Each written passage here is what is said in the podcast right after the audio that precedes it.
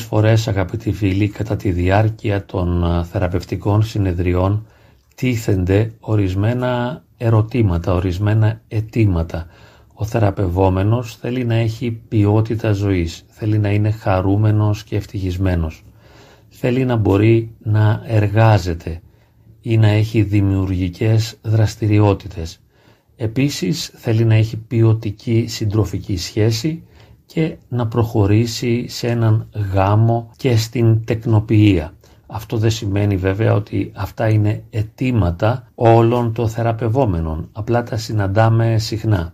Και αυτό που θα ήθελα να υπογραμμίσω με την συγκεκριμένη ηχογράφηση είναι ότι κατά κάποιον τρόπο υπάρχει μία κλίμακα και θα χρειαστεί να περάσει κανείς από το πρώτο σκαλοπάτι στο δεύτερο, στο τρίτο για να μπορέσει να ανέβει ψηλά σε αυτή την κλίμακα.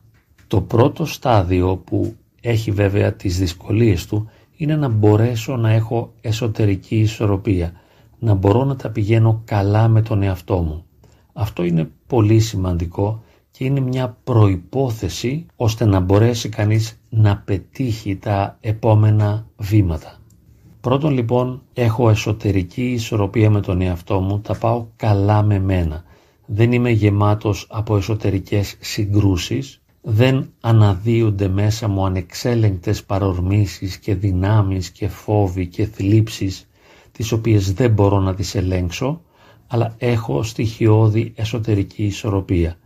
Το επόμενο βήμα, το επόμενο σκαλοπάτι είναι να μπορέσω να έχω κάποιες δημιουργικές δραστηριότητες οι οποίες βέβαια συνήθως προϋποθέτουν τη δυνατότητά μου να τα πηγαίνω καλά με τους άλλους ανθρώπους, να μπορώ να έχω αρμονικές σχέσεις με τους άλλους, να μπορώ να έχω γνωστούς με τους οποίους να βγαίνω, να πηγαίνω βόλτα, να επικοινωνώ, να χαίρομαι την επικοινωνία μαζί τους και να μπορώ να έχω φίλους, δηλαδή ανθρώπους τους οποίους εμπιστεύομαι, στους οποίους μπορώ να εξωτερικεύω βαθύτερα αυθεντικά αισθήματα και να μπορώ να τους ακούω, να τους καταλαβαίνω και να με καταλαβαίνουν.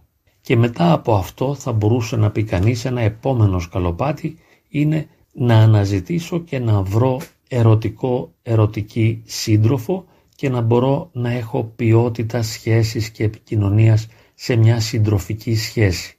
Βέβαια στην πραγματικότητα τα σκαλοπάτια αυτής της κλίμακας, αυτής της σκάλας δεν ακολουθεί το ένα το άλλο με μια γεωμετρική ακρίβεια, αλλά όλα όσα αναφέραμε αλληλεπιδρούν μεταξύ τους και κατά κάποιον τρόπο το ένα γίνεται η προϋπόθεση του άλλου και το ένα είναι το αποτέλεσμα του άλλου.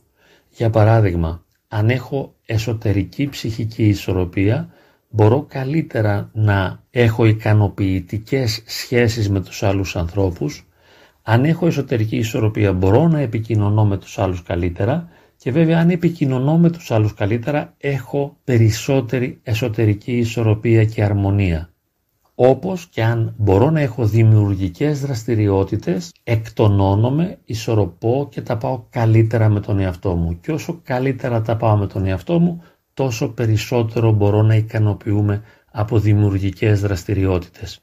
Και βέβαια, εάν μπορέσω να συνάψω ουσιαστική σχέση με έναν άλλο άνθρωπο, εάν μπορέσω να τον αγαπήσω και να με αγαπήσει, αυτό οπωσδήποτε θα υποβοηθήσει όλες τις άλλες διαστάσεις τις οποίες αναφέραμε, δηλαδή θα έχω ισορροπία περισσότερη με τον εαυτό μου, θα είμαι πιο δημιουργικός, θα επικοινωνώ καλύτερα, θα χαίρομαι περισσότερο. Ένα επόμενο βήμα είναι η συμβίωση και ο γάμος. Εδώ τα πράγματα γίνονται πιο δύσκολα. Η συμβίωση και ο γάμος έχουν υψηλό δίκτυ δυσκολίας, όπως και μια μόνιμη, σταθερή, αποδοτική εργασία στην οποία να μπορώ να αξιοποιώ τις δυνατότητές μου και να αμείβομαι καλά. Το επάγγελμα έχει πολλές απαιτήσεις, απαιτεί πολλές προϋποθέσεις. Το ίδιο και η συμβίωση και ο γάμος. Και μετά η τεκνοποιία. Ακόμη πιο δύσκολα τα πράγματα σε μια συμβίωση, σε ένα γάμο όπου υπάρχουν παιδιά. Και βέβαια τα παιδιά, ο γάμος, η σχέση πάντα σε συνάρτηση με έναν περίγυρο, με πεθερούς, με αδελφούς, με ανιψιούς, με φίλους κλπ. Οπότε, οπωσδήποτε όλα αλληλεπιδρούν με όλα, αλλά υπάρχει και μία, αλλά οπωσδήποτε μπορούμε να διαπιστώσουμε ότι υπάρχει και μία κλίμακα δυσκολίας. Θα μου πείτε, δύσκολο είναι και να τα βρεις με τον εαυτό σου. Ναι, αλλά είναι πολύ δύσκολο να είσαι πατέρας ή μητέρα. Δύσκολο είναι να είσαι αδελφός ή αδελφή. Ναι, αλλά είναι δύσκολο να αντιμετωπίσεις και να έχεις καλές σχέσεις με τα πεθερικά σου ή με το γαμπρό σου και την ύφη σου. Οπότε θα χρειαστεί να μην είμαστε απαιτητικοί από τον εαυτό μας, να μην ζητάμε πολλά, να ξεκινάμε από τα στοιχειώδη και να είμαστε ικανοποιημένοι όταν μπορούμε να πετύχουμε τα στοιχειώδη. Δηλαδή να έχω μια ποιότητα ζωής. Δηλαδή να μπορώ να έχω μια στοιχειώδη ποιότητα ζωής, να τα πηγαίνω καλά με τον εαυτό μου, να είμαι ευχαριστημένος, να μπορώ να χαίρομαι και μετά να μπορώ να επικοινωνώ, να έχω φίλους, να κάνω κάποιες δραστηριότητες, να έχω μια δουλειά. Και μετά βέβαια να παντρευτώ και να τα πηγαίνω καλά με τον άντρα μου και να το κατοχυρώσω αυτό ότι έχω μια ποιότητα σχέσης. Και μετά να περάσω στη τεκνοποιία, να έχω παιδιά και να το παλέψω το πρώτο παιδί, να τα πάω καλά, να έχει ισορροπία η σχέση, να παράγει χαρά, να βιώνεται η ισορροπία και μετά να περάσω ίσως σε ένα δεύτερο ή σε ένα τρίτο παιδί. Και βέβαια να μπορώ να τα πηγαίνω καλά, όπως είπαμε, με τον πεθερό, την πεθερά, το σόι της νύφης του γαμπρού κλπ. Δεν θα ξεκινήσω από ένα πρώτο στάδιο, ας πούμε, που βασανίζομαι από ένα σωρό νευρωσικά συμπτώματα και νιώθω κατάθλιψη και έχω άγχος, φοβίες, έμονες ιδέες, να ζητάω να γεννήσω παιδιά. Θέλω να κάνω παιδιά. Το έχουν αυτό το πρόβλημα ιδίως οι γυναίκες οι οποίες πλησιάζουν τα 40, στα 37, στα 38, πρέπει να γεννήσω, οπωσδήποτε να γεννήσω, έρχονται στον ψυχολόγο με αυτό το αίτημα να κάνω παιδιά. Περίμενε όμως, μπορείς να έχεις πρώτα μια στοιχειώδη ισορροπία με τον εαυτό σου. Μπορείς να επικοινωνείς με τους άλλους. Αν έχεσαι τους γονείς σου, πώς θα πας με τον πατέρα σου, τη μητέρα σου, τα αδέλφια σου. Με τον σύντροφό σου πώς θα πας; Μπορείς να έχεις σύντροφο; Μπορείς να παραμένεις δίπλα του; Παράγει η σχέση αυτή η συντροφική ποιότητα; Πιστεύεις ότι μπορείς να συμβιώσεις μαζί του, μπορείς να αντέξεις τα παρασκήνιά του, μπορείς να τον δεις να αποκαλύπτεται και να βγαίνουν στην επιφάνεια όλες του οι αδυναμίες και να προσγειωθεί στην πραγματικότητα εγκαταλείποντας τις ανεδαφικές σου προσδοκίες; Και να προσγειωθεί στην πραγματικότητα. Μπορείς να αντέξεις την πραγματικότητα για αυτό που είναι. Θα μπορέσεις να παλέψεις το να έχεις παιδιά, να θυσιάζεσαι δηλαδή σχεδόν όλο το 24ωρο και να προσφέρεσαι στα παιδιά παρακάμπτοντας κατά κάποιον τρόπο τις δικές σου ανάγκες. Μπορείς να γίνεις αγάπη για τον άλλον. Θα μου πείτε, τα παρουσιάζω τα πράγματα πολύ δύσκολα. Ας τα απλοποιήσουμε λίγο. Τουλάχιστον να μην έχουμε απαιτήσεις και να μην ζητάμε τα υψηλά και μεγάλα, που πολλές φορές τα υψηλά και τα μεγάλα είναι τα στοιχειώδη. Δηλαδή, ο γάμος με παιδιά και η μόνιμη δουλειά είναι πολύ δύσκολα επιτεύγματα και μακάρι να τα κατορθώσουμε και το ευχόμαστε αυτό.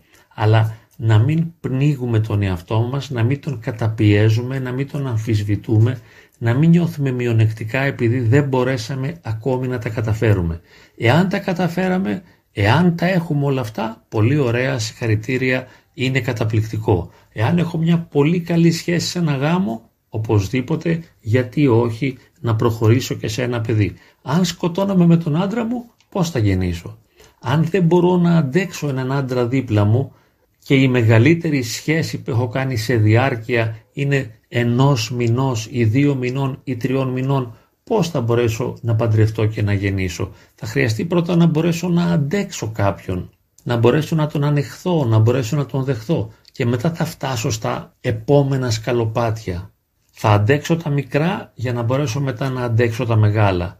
Δηλαδή Εάν δεν μπορώ να έχω μια δημιουργική δραστηριότητα, πώς θα μπορέσω να αντέξω μια δουλειά; Πώς θα μπορέσω να κάνω ένα οχτάωρο Όταν για παράδειγμα δεν μπορώ να πάω μία ώρα στο γυμναστήριο ή όταν δεν μπορώ να ακολουθήσω ένα μάθημα ζωγραφικής ή αγγλικών, πώς θα μπορέσω να δουλέψω σε μια εταιρεία και να αναλάβω την ευθύνη να πετυχαίνω τους στόχους που εκείνοι θα μου θέτουν και θα με καταπιέζουν και θα με συντρίβουν; Οπότε είναι προτιμότερο να μην πιέζω τον εαυτό μου, να μην του βάζω δύσκολα, να μην τον σπρώχνω με το ζόρι να πετύχει στόχους.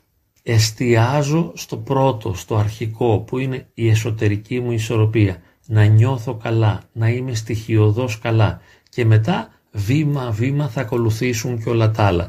Εάν δεν μπορώ να το κατορθώσω, εάν δεν μπορώ να το πετύχω, δεν χρειάζεται να διαμαρτύρομαι, να γκρινιάζω, να αναστατώνομαι, να νιώθω μειονεκτικά, να βιώνω ταραχή και σύγχυση και να τα βάζω με τον εαυτό μου. Όταν έρθει η ώρα τους όλα θα γίνουν. Όταν οριμάσω ως αποτέλεσμα αυτής της ορίμανσης όλα θα προκύψουν. Μέχρι τότε δέχομαι αυτό που μπορώ να ζήσω έτσι όπως είναι.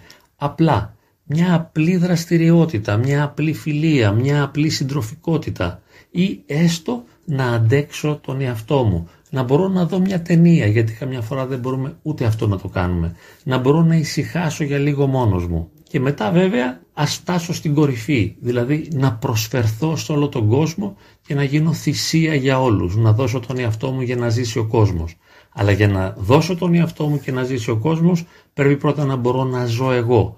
Να βάλω δηλαδή ως πρώτο στόχο την δική μου εσωτερική αρμονία και ισορροπία. Να νιώθω καλά, να είμαι στοιχειοδός καλά. Και μετά βήμα βήμα να ανέβω τα σκαλοπάτια της κλίμακος και να φτάσω μέχρι την κορυφή. Εύχομαι όλοι να φτάσουμε μέχρι την κορυφή, αλλά ξεκινώντας από το πρώτο σκαλοπάτι, να μάθω να σέβομαι, να δέχομαι τον εαυτό μου και να βιώνω εσωτερική ισορροπία και αρμονία.